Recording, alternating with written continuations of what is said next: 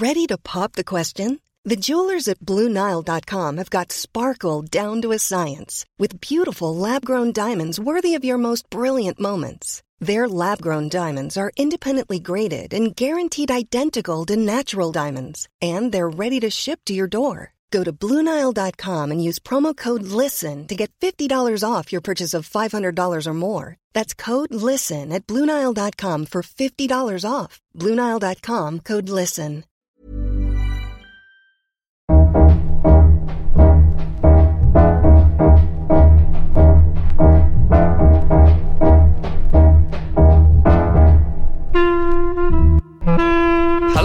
Welcome to Out of Character, a podcast about sketch and character comedy. My name is Alex Lynch. In this show, I chat to writers and performers from the world of sketch and character comedy, find out what made them venture into it, talk about their characters, maybe meet some of their characters, and generally just shoot the breeze and, more importantly, have a laugh. My special guest for episode 12 is the writer, performer, and author Fran Bush. Hello, Fran. Hi, Alex. Hello. Episode 12. Episode 12 or episode 2 of the second series, or if we're counting the two-parters, episode 14. Didn't really think this through, did I? It's a number. Hey, what are numbers? We're all just here in this podcasty experience. Exactly. Well, thank you for being here with me in this podcasting experience. You're very welcome. You're currently, you've got your own podcast on the go, haven't you? I do have my own podcast on the go. I think everyone's got a podcast on the go at the minute, haven't they? A podcast in their pocket or a podcast up their sleeve. Yes. Just a little podcast I've been working on. Yes, it's not out yet. The podcast is talking to people about sex and about their bodies. And it's called My Broken Vagina, Conversations About Sex. And the reason you are doing this is because it is all linked to your brand new book, My Broken Vagina. Yeah. Let's rewind. Let's do this in the chronological order. So, sketch. Tell me about how you sort of got into that. And what made you sort of choose comedy in the first place? Yeah, I really didn't expect to end up working in comedy. And it actually still now really confuses me how I've ended up here. I think I didn't really think I was very funny, which I imagine is actually probably what a lot of comedians think about themselves. And the ones that think they're hilarious probably aren't that funny. It's a real surprise to me. I was an actor, and I was doing very serious parts, mostly young women that had, where is my husband gone? Oh no, when will he come back from the sea? When will he come back from war? Like terrible advert auditions all the time where you had to look sort of stoic and drink a Stella Artois whilst looking into the distance mistily. And say, when's my husband coming back? When's he coming back from the war? He's bringing back all the venereal diseases, but I can't wait to see him.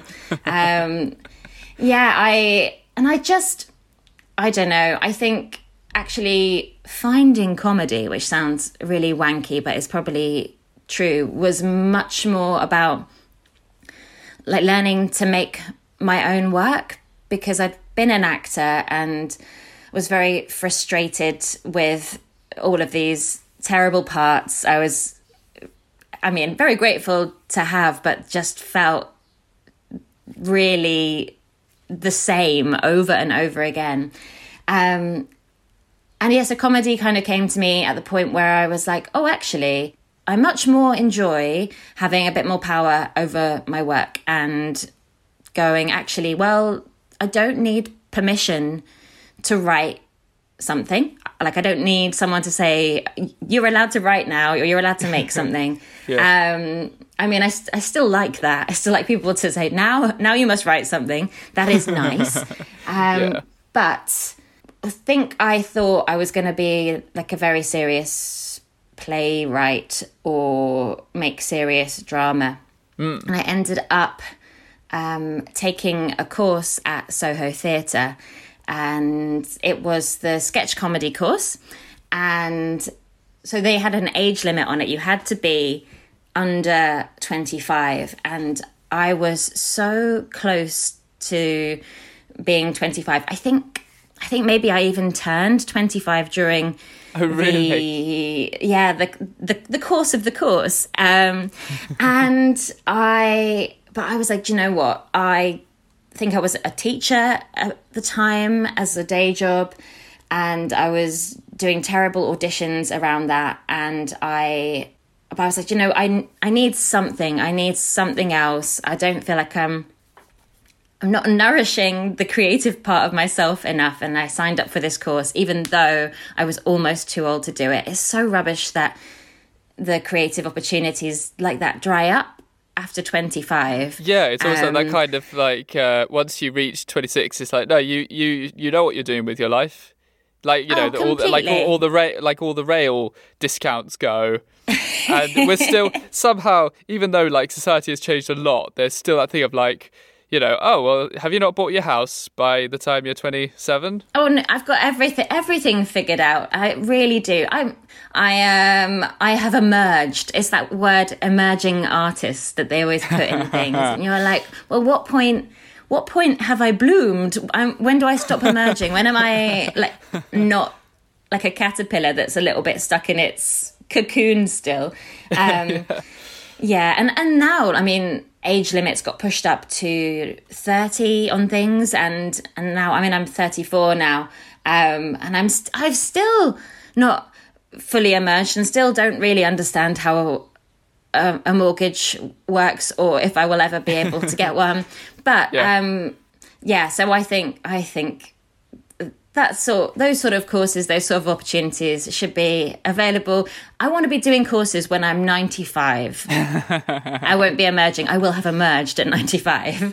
But the course was run by Lee Griffiths from Late Night Gimp Fight. Yes. And I remember I went to the first session and I nearly didn't go back because I got there and everyone was so confident and so funny. And I felt like sort of a fish that wasn't even out of water. It was like it had gone out of the water, was over the road, was trying to make it to a nearby pond, was maybe even trying to head for the ocean, sort of Finding Nemo style. I really just didn't think that I could do it, because I always forget, like, comedy is really scary. Yes. I teach it now. I teach the course that I was on. So I'm the sketch comedy teacher at Soho Theatre.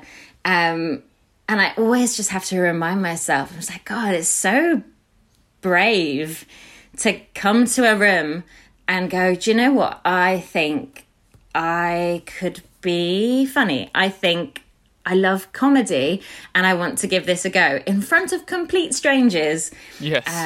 Normally. And so, yeah, I always have to remind myself of that when I have students and I'm like, get on stage, come on, let's do this.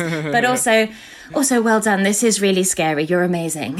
Yeah, there's another Fran in there who's the sort of experiencing the same thing. What made you decide to go back then? If you were sort of like quite close to quitting with the course, what was it that made you kind of go, oh, I'll try this again? So it was actually one of the other people on the course who at the end of the session came up to me and was like, oh, actually, you were really great. It's really nice to have you in the group. And I'm looking to maybe make a sketch group. And I wondered if you fancied being in it. So I think, yeah, the afternoon that I thought had just gone terribly and had been awful. I was like, oh, actually, that was all going on in my head. And maybe that wasn't what it was like in real life, which again, I'm always, when I have my students, at the end of every class, I'm like, go tell someone something that you think they did that was amazing today. Because like in my head, I know that could be the difference between someone wanting to carry on. Yes. And not. And that person was Pazita, who I then was in a sketch group with, Kitten Killers. And it sort of just went from there. And it was so liberating being in charge of making your own work. Like, it was a lot of comedies, a lot of admin sometimes. Oh, God, I know, yeah. And suddenly you're like, well, oh, God, I thought we'd be doing more writing and performing, but somehow we're trying to like condense our entire show into a 15-word blurb, and that's taken 14 hours. But we've got a spreadsheet open, and we're trying to work out the finances of it. But we're also making sure that we're replying to people and being on top of everything.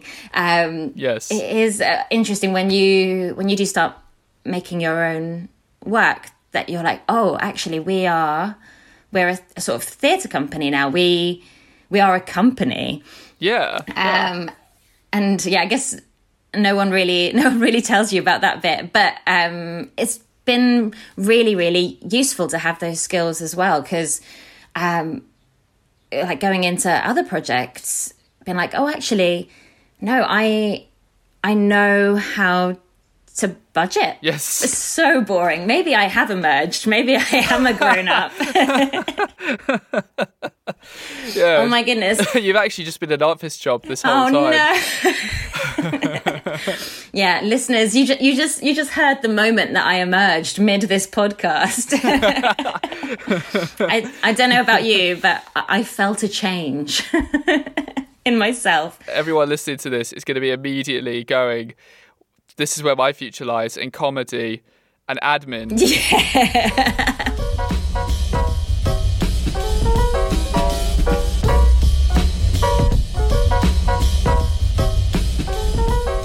How long had you all been together before you started doing like big shows where you were budgeting and like doing all this?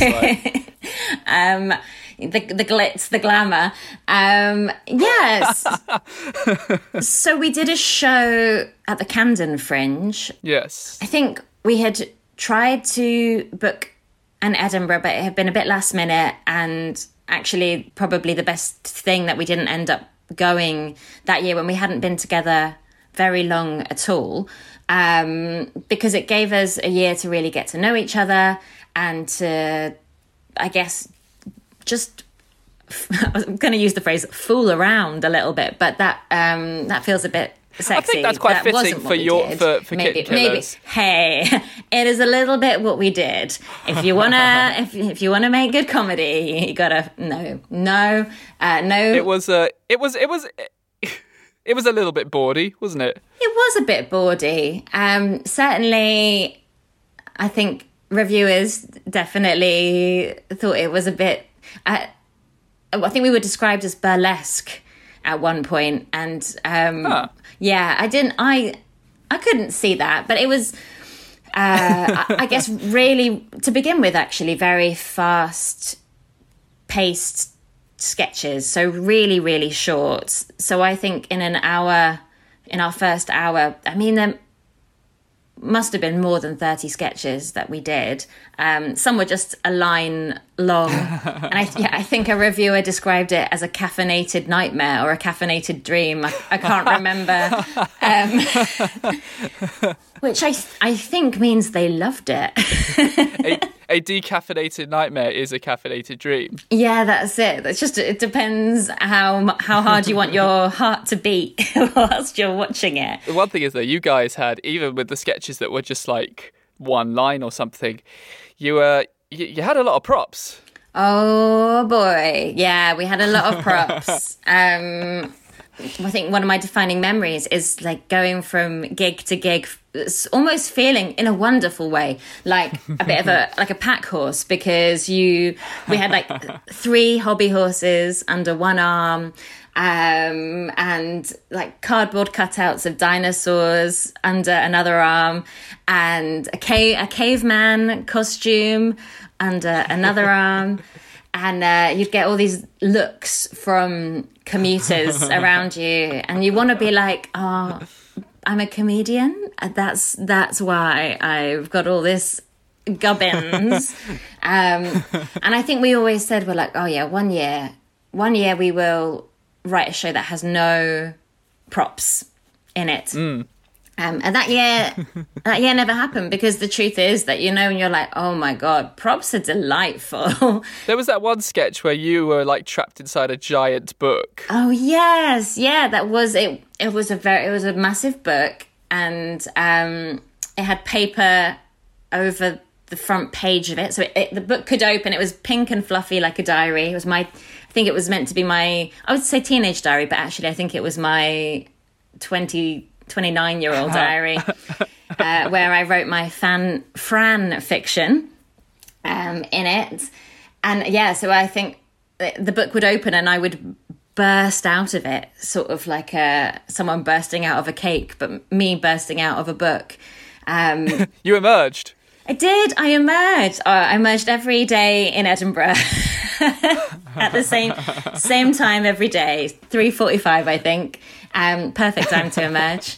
And but yeah, things like that, when you have limitations to work within, sometimes it makes your work really great, because you're like, well, we know we've got to carry this thing with us, that means we can't take these things, or we know that we want to have a really big prop here, but this venue doesn't, like, we can't get it into this venue, or it's not going to work because it hasn't got wings. And so you find ways around things, and actually sometimes things not working can bring you the best comedy.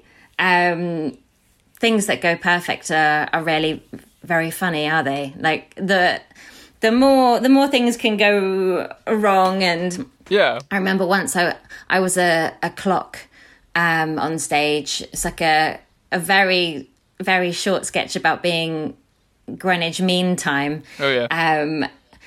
And we had these lovely clock faces where our faces would go in the middle of the clock. So we were the clock, and I picked up the clock and put it on entirely backwards and did the whole sketch not looking like a clock at all, just looking like a woman on stage with a cardboard circle around her face. But people, it's that thing as well, like, you go, actually, the audience really loved it and laughed loads. But if you tried to repeat that, if you were like, oh, okay, we'll make that go wrong again, it probably, I'm not saying it definitely wouldn't have, but the things that happen in the moment, things going wrong in the moment, it's really hard to replicate that and try and get that feeling. And I have seen groups do that successfully, but I don't know, when it's really nice to have those moments of honesty with your audience where you're like, it's all gone wrong. This prop was meant to light up. I've forgotten to come on for a sketch. And I think because the shows were so fast paced and so chaotic, there was quite a lot of room for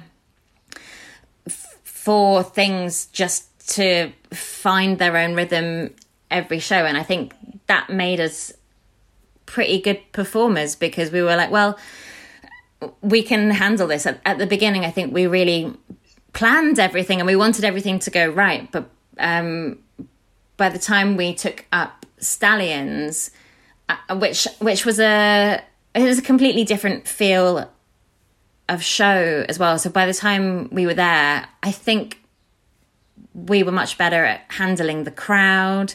Yes.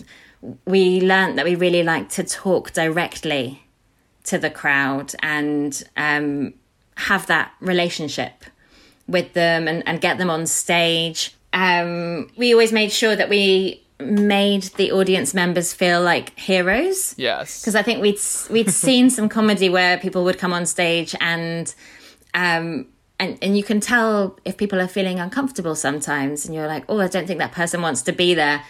But if you get someone on stage and you make them feel like they are an absolute champion, like if you even give them a crown or something, which I think we did on one occasion, like let them have their amazing moment on stage. Yes. And then people will sort of do anything. Like one year we had a cracker eating challenge on stage where an audience member would come on and try and eat loads of crackers. I got married to an audience member. I was just about to say you getting married every day to a different audience member. Yeah, and it's funny because every so often someone will come up to me and be like, my wife, and I'm like, hello, hello. I don't think so. I don't think that's me. And then they'll be like, no, in Edinburgh, we got married. Remember, there's a photograph. So I like really somewhere should have a log of all of my husbands. Yeah, because it's rude, isn't it? If I'm not remembering them all. You've got to really put in some work. Marriage is a lot. It's a lot of work. That's the Paul quote. Yeah, marriage is a lot of work. I know, and I haven't really, I haven't called. I haven't got in touch. I can understand why maybe they're feeling a little bit underloved.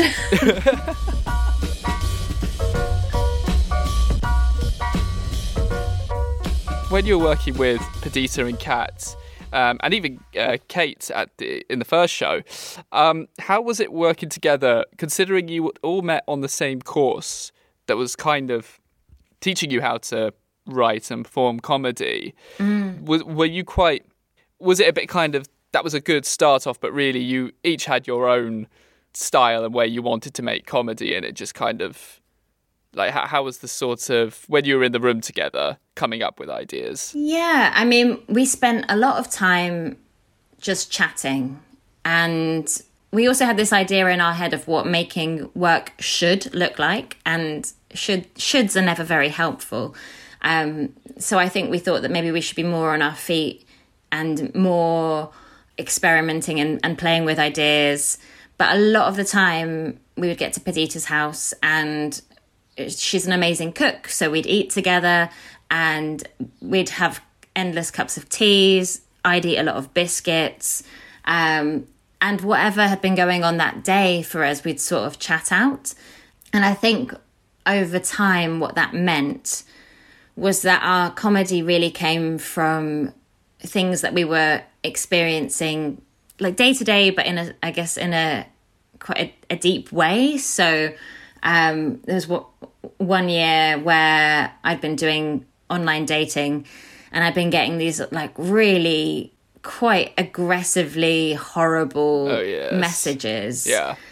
And I would share them with the group, and I guess I never thought that they would end up in the show at the end. That was just me venting. That was me going like, can you believe that someone would have the confidence, arrogance, stupidity to send this message to me? And then like through talking about it and going, oh, actually, the best comedy at times is really personal, but also it has to potentially be a bit universal as well. So me going, oh, this is really annoying me, and then the rest of the group going, oh yeah, no, that is really awful, this thing happened to me, or this is my experience or my reaction to that. And I think the more we got to know each other, the more our personal experiences, our personal grievances, angers, the more they filtered into our work. Yeah. And so I think what would normally happen is we would chat out our lives and then go away at the end of that and try and write something. So from that example, we came up with a game show, which was to be played with the audience, because we knew we wanted more audience participation. which was called Tinder or Porn. Oh, yes. And every audience member had a voting card, a bit like on Ready Steady Cook, where you're doing the green peppers, red tomatoes. Yeah. And I would read out messages from dating apps that I'd received, and the audience had to vote whether or not it was messages from Tinder or things, quotes from a porn film. And I think, like, had I just been like, okay, I want to write a sketch about online dating, like, without having those chats, without thinking about like what we wanted for the show, which really was, we just wanted everyone to have a really great time. Like, yeah, we gave everyone glow bands for their wrists and just had like loads of tunes, and we wanted to just have a big party atmosphere. Because also the thing is, like, the most shocking things are usually the things where you kind of like, well, that just seems ridiculous, no one would make that seems too ludicrous to make up. It is usually the thing that's real. I'm having that experience at the moment. I'm doing a bit of TV writing, and is based on experiences from my 16-year-old diary, and but I'm also I'm getting quite used to writing about myself, writing about my own personal experiences, but I'm also really keen to expand that and go, okay, well, what happens when this becomes fictional? And the lovely people that I've been working with, they keep being like, yeah, I really like what you're doing there, but what actually happened? And then I'll reach for my diary and I'll open my diary and I'm like, oh no, this is what actually happened. And they're like, that is better. because it is true, you know, and like, no one can write being 16 like an awkward 16-year-old who thinks she's bloody Jane Austen, you know.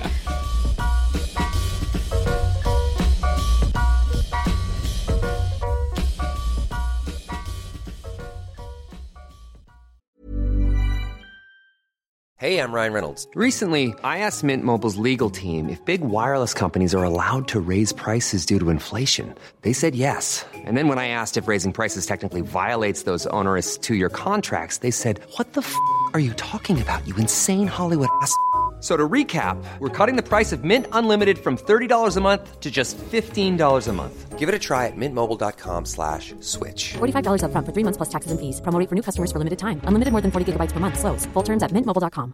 This Mother's Day, celebrate the extraordinary women in your life with a heartfelt gift from Blue Nile. Whether it's for your mom, a mother figure, or yourself as a mom, find that perfect piece to express your love and appreciation. Explore Blue Nile's exquisite pearls and mesmerizing gemstones that she's sure to love. Enjoy fast shipping options like guaranteed free shipping and returns. Make this Mother's Day unforgettable with a piece from Blue Nile. Right now, get up to 50% off at BlueNile.com. That's BlueNile.com.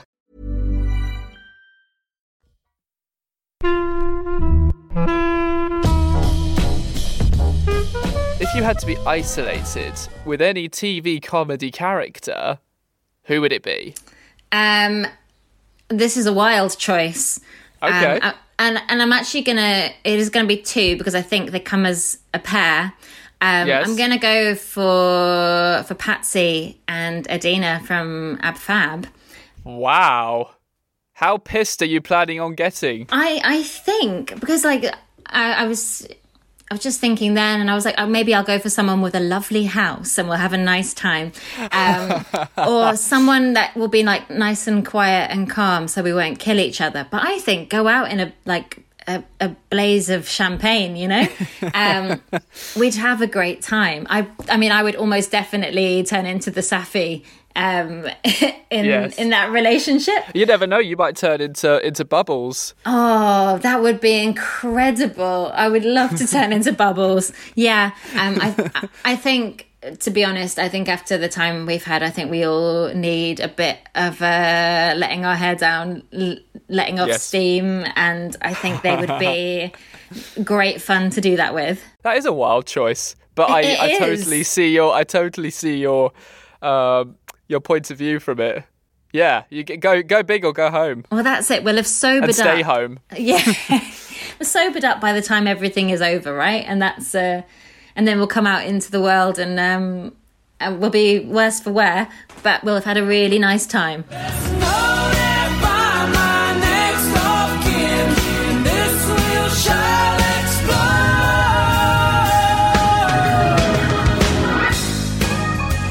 The comedy I write, I think, comes from me really liking comedy that makes you feel something. I mean, obviously everything makes you feel something, hopefully. Yes. But that makes you go, ah, or, oh. So I think for me, because there's a lot of comedy that makes you think. Yes. And you go out and you're like, I want to make change now I've seen this. There's a lot of comedy that will cheer you up. And that is really, like, valid and brilliant, and there's something for everyone, I think, in comedy, isn't there? And that's what it's really great, going to see a mixed bill night, because you're like, oh yeah, actually that wasn't for me, but I have learnt something from watching it, and then the next person will be completely your taste. And yeah, you discover something about yourself, don't you? Yeah, you sort of find where you're again, I suppose, your limitations. Yeah. So after your shows with Kitten Killers, mm-hmm. you then stepped into doing a little bit of online character comedy. I did, yeah. Yeah, I really enjoyed that. It was fun. I was trying to remember, you had The Estate Agent, you had Ula the Doula. Yeah. And then you had the wax yes, woman. Yes, I did. She was Kate Middleton's waxer, or wanted to be Kate Middleton's waxer.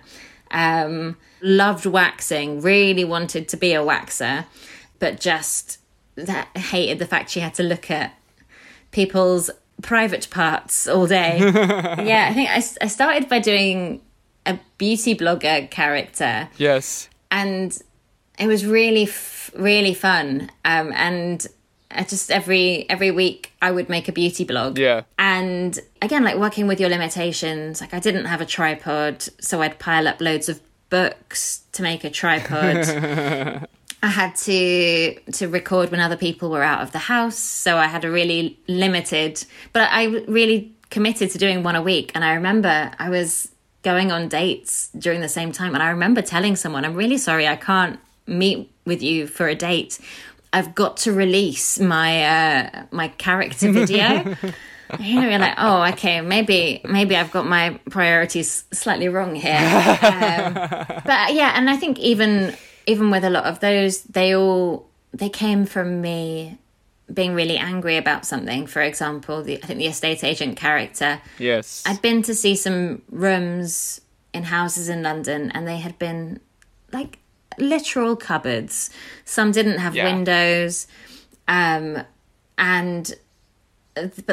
you know, they were still like £300,000 for a tiny one-bedroom studio in a basement where the toilet is right next to the bed. And yeah, exactly. And yeah, oh my god, that's terrifying. I'm like, and I was so, I think I'd grown up really feeling like, you know, you should get on the property ladder. You should get on the property ladder. And I had that drilled into my head. But then also my career in comedy was not was not agreeing with that statement. So you mean comedy isn't a financially viable career? I'm doing this podcast sitting on a whole pile of gold bars, and money is descending on me from the roof. It's, if you hear any rustling, if there's any. Yeah, any kind of interference. We'll have to edit out the coins. The clinking. Sorry, my butler's just come in. I'm recording a podcast. Get out.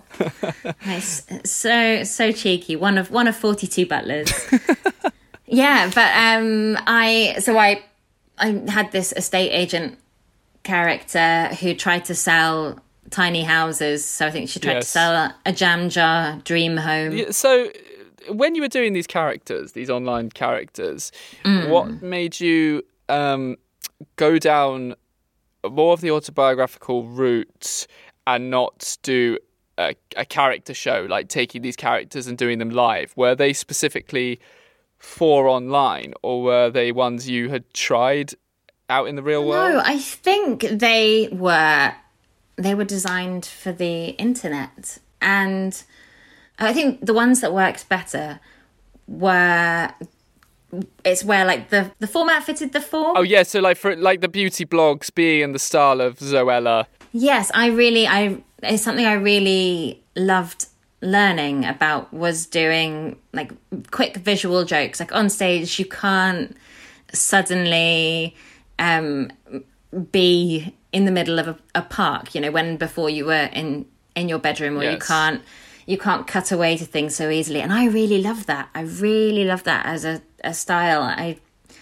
I think as a punchline, cutting away to somewhere else or to an object or to someone else's expression is brilliant. And I think it taught me a lot about, like, rhythm in comedy. Before, like, I just got more nervous before I got on stage. So it, like, getting on stage would be a real undertaking. And then also afterwards being like, oh gosh, was that good? Oh, I don't know, like that. I didn't have, like, the same adrenaline rush that I used to have from being on stage. What, when you were with Kitten Killers? Yeah, I think so. And so online was a really great way, a really contained way of making work. I think also there's a great level of confidence and security that comes from being in a group. Yes, because you're sharing the highs and the lows, aren't you? Yeah, that's it. Like, if you have a gig that went well, you've got people to celebrate with. If you've had a gig that's gone more difficultly, then you're like, oh, you know, we've got people to commiserate with and celebrate that it's gone badly together. So I think, yeah, like the shift to suddenly making work, doing work on your own is, I think you're suddenly very aware that it's just you. Yes. When you came to do Ad Libido then, yeah, was that essentially you trying to conquer your stage fright? A little bit, yeah. I think I had an idea that I wanted to sort of, like, just work out how to tell a story on my own. And so I was like, right, so I'm gonna give it a go. And but in a really lovely, like, low pressure way. And I didn't think anyone was going to be interested in what I had to say. So I really thought it was going to be like a one-time wonder, but a wonder only for me. That I was going to go and perform like 15 minutes of this show that I had been loosely putting together. And then that could potentially be it, because I was so used to being on stage with other people, and also, like, being a writer behind the scenes of things, yes, that the thought of being on stage on my own was pretty terrifying. So it was I think quite a big deal to suddenly, I think I did my first 15 of Ad Libido in the Battersea Arts Centre, and just suddenly being like, oh, it's just me. I'm here with the audience, and then I go home on my own afterwards, and I mostly really have loved that. There's quite a freedom of just being like, oh, actually, I can just turn up. I don't have lots of props to carry, and I can do a bit of comedy and a bit of sad bit, funny bit, sad bit. Yeah. So yeah, I think, like, working out who you are as a performer, because in a sketch group, you will have your own sort of personality within that. Yes. And it's probably a version of who you already are, like you, but turned up a bit or turned down a bit or slightly tweaked. Yes. But it probably will come from a place of truth. So when we decided to take a year out, I think I was sort of working out what my voice was outside of being in a trio. Yes. Yeah. And that's really interesting, because you say you had this, like, 20-minute set that you really thought was just going to be a one-off. And I mean, couldn't be more wrong. And especially the part where you say you thought no one would be interested, because 4 years later, and you're still talking about your vagina? I am still. I won't shut up about it. Yeah. No. It's very true. I can't quite believe that 4 years later I am still doing it, and it's, you know, still exists in a stage version. Like Channel 4 have made a blap of it, and now it's a book. Yes. And there's this podcast as well, and we're still talking about like TV ideas for it, and so it's. There is this part of me that's like, I am now vagina girl. That's vagina woman. Sorry, vagina woman. Your alter ego. Yeah, well, I think, you know, and I was talking with someone about, I was feeling quite. I find the world of social media quite overwhelming and not a place I like to spend a lot of time in. But a really big part of promoting your work is social media at the minute. And so I was given the advice that I should, when I am on social media, I'm not me. I'm like, I have to put on, in this person's words, my vag badge. That's great. And it's Fran with her vag badge that does the social media, because like there is this point where you've been promoting yourself, promoting your work, and you're like, oh God, I bet everyone is just like, shut up, stop talking about your vagina. I've come here for deeply upsetting arguments. And so, yeah, I sometimes like writing a tweet would take me several hours. Social media is a minefield. It's especially when you're trying to promote, not just promote your work, but promote something that's very personal to you as well. Yeah, I think so. And some people are really good at it. Some people are great, and they can make social media into their comedy. They can really use it to get their characters out there. But I also think it is worth saying, because it probably is not just me. Yes. That it's just not for everyone. It's not a right fit for everyone. So yeah, I guess it's about finding other ways to make sure people know that you exist and you're making work. And did you find that you sort of became a bit more desensitized by the kind of fear or the sort of exposing so much about, you know, yourself and your life in Edinburgh, like because you were doing it every day to audiences of how many, like 60 people? Yeah. Like that? Yeah. Like, did it just sort of get easier every day, or was it still always quite?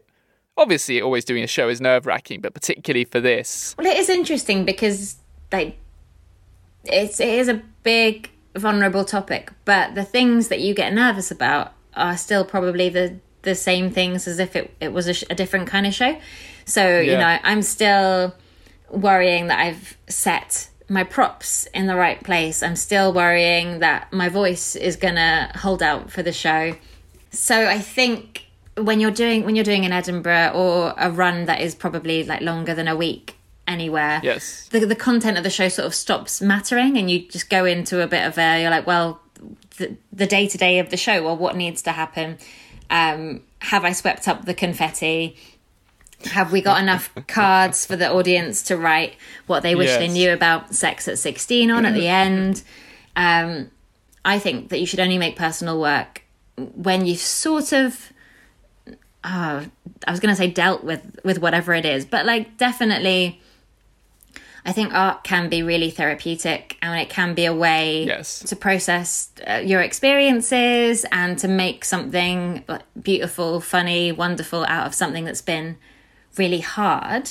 Yes. But I think it can be too soon sometimes. Like even if it's, you know, there's nothing terribly traumatic in my show, I would say, but I think I was definitely ready to talk about it. But had I made that show in my 20s, when I wasn't really like talking openly about what was happening, I don't think I would have been ready. And so there is a danger with personal shows that every day you are dipping yourself back in. Yeah, you're sort of dredging it up again. Yeah, and you have to find ways to protect yourself and look after yourself. And for me, like that Edinburgh, I was maybe quite boring in some ways. Like I really looked after myself. I made sure, like, I had pancakes in the morning when I woke up, and then I would like steam my voice, and then I would relax, and then I'd go and do my show, and then I'd maybe go and see a show, but I took it so easy. And I think in other Edinburghs, I'd been like, oh, I'm in Edinburgh.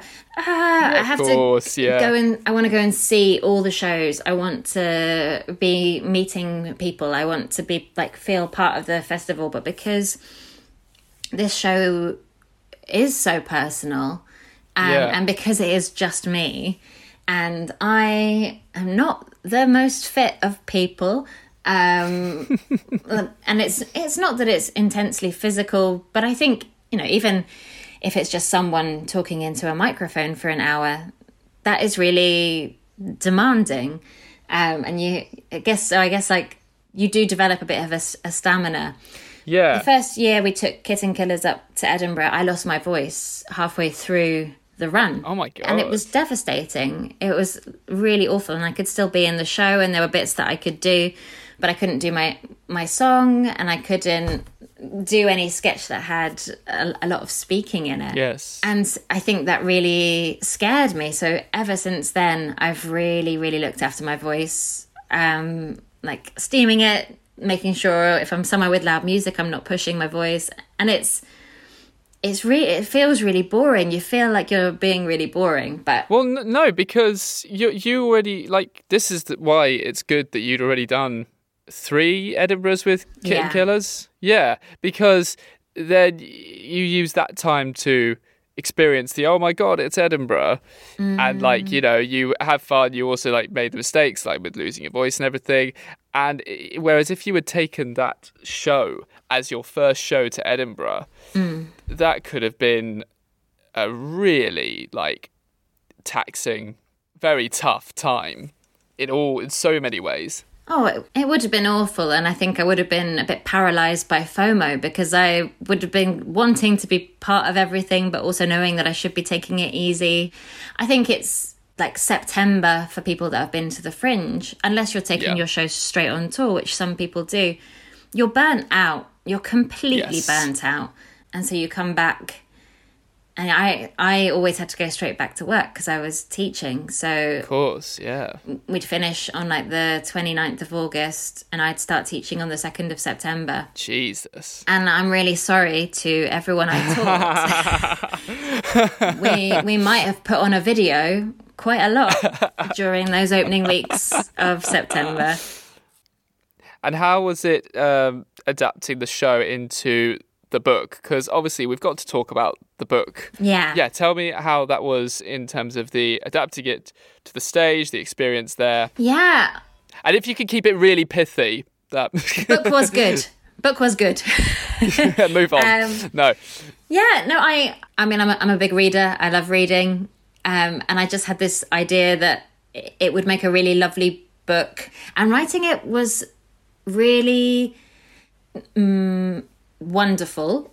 So I was writing like 10,000 words every 3 weeks, and then that would go to my editor, and I'd start writing the next 10,000 words for 3 weeks' time, but I'd also get back the notes.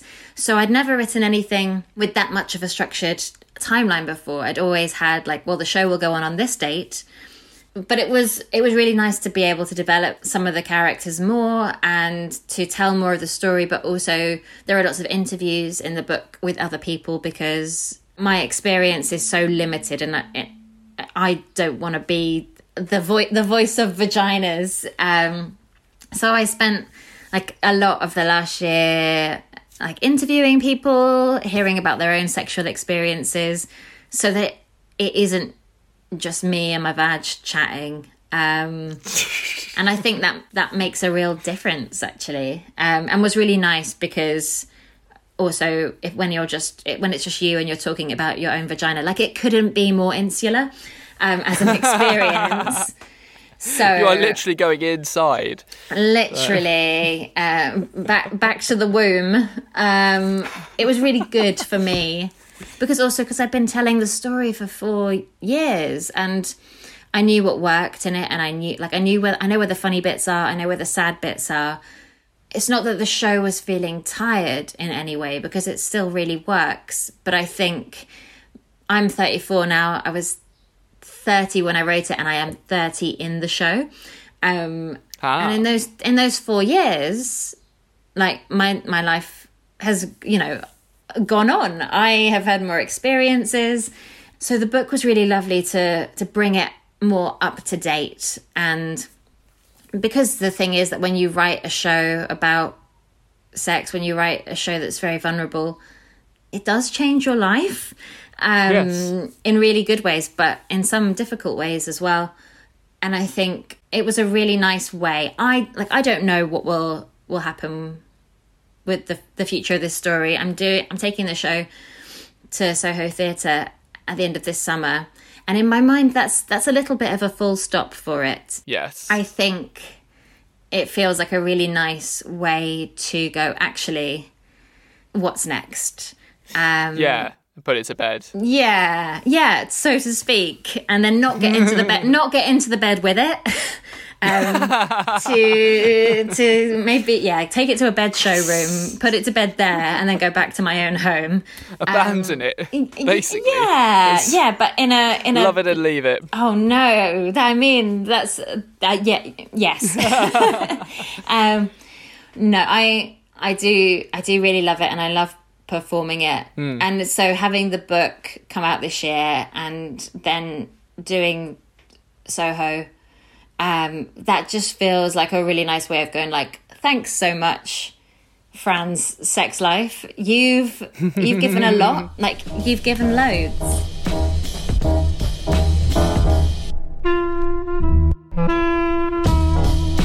The last section is, it's called Change of Character. Beautiful. Thank you. This name has been given to you by Tom Neenan, and the name is Ina Snipe. Who is Ina Snipe? I mean, she's a spy. She's actually entirely silent. She's taken her work really, really seriously, and she hasn't spoken since she was 20. She's now 75. Oh. Yeah, and actually she got officially fired as a spy, but she won't stop. Like, she wants to prove that she is a really good spy. And how long has she been trying to prove that? When did she get fired? If she's 75 now. Oh, she got fired in her early 30s. It was pretty tragic. She was spying on a meeting, and the way that she was trying to, like, listen in on the meeting is she'd attached herself to one of those rotating fans, you know, the ceiling fans. Yes. So she'd sort of strapped herself to one of those, and she was just rotating above this highly confidential government meeting, listening in. Yes.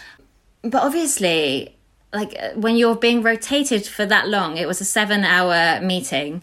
You can become quite nauseous, and no, yeah, she didn't have any, like, motion sickness tablets or polos with her, and so she did end up vomiting directly into the middle of the very important meeting, thereby signalling her presence and ending her career. And she's been trying to prove she could do this for 45 years now, right? Yeah.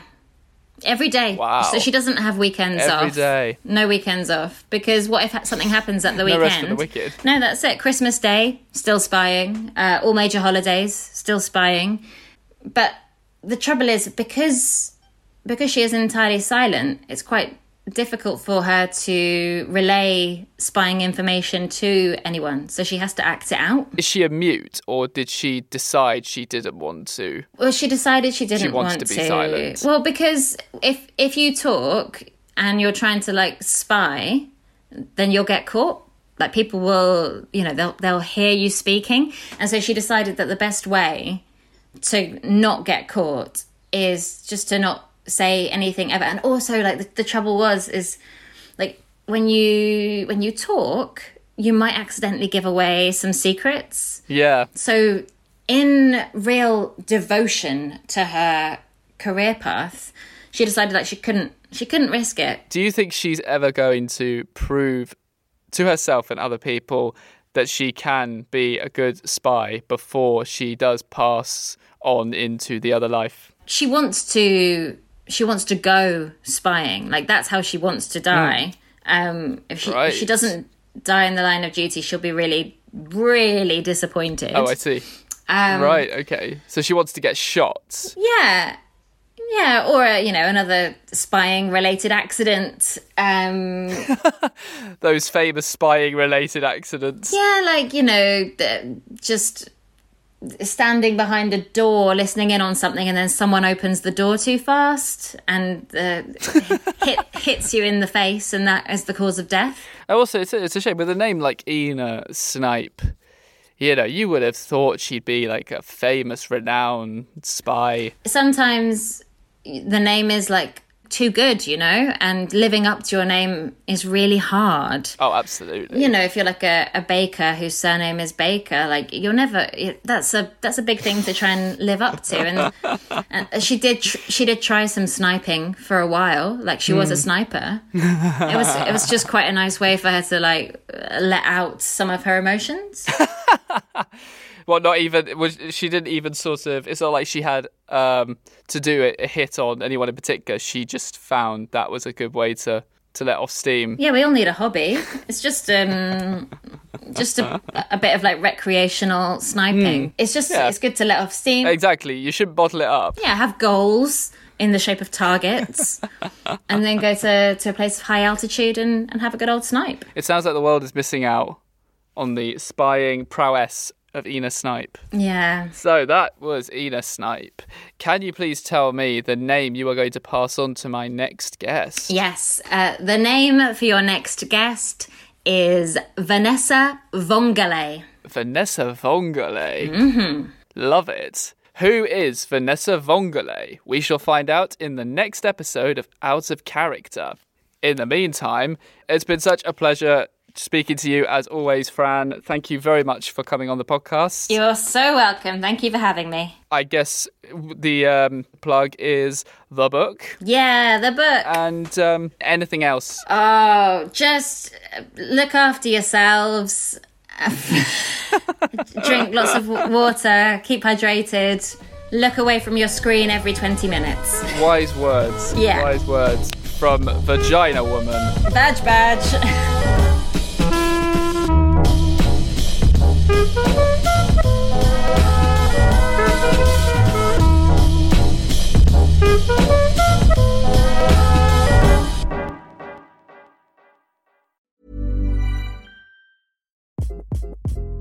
Hi, this is Craig Robinson from Ways to Win, and support for this podcast comes from Invesco QQQ, the official ETF of the NCAA. The future isn't scary, not realizing its potential, however, could be. Just like on the recruiting trail, I've seen potential come in many forms as a coach. Learn more at Invesco.com/QQQ. Let's rethink possibility. Invesco Distributors, Inc.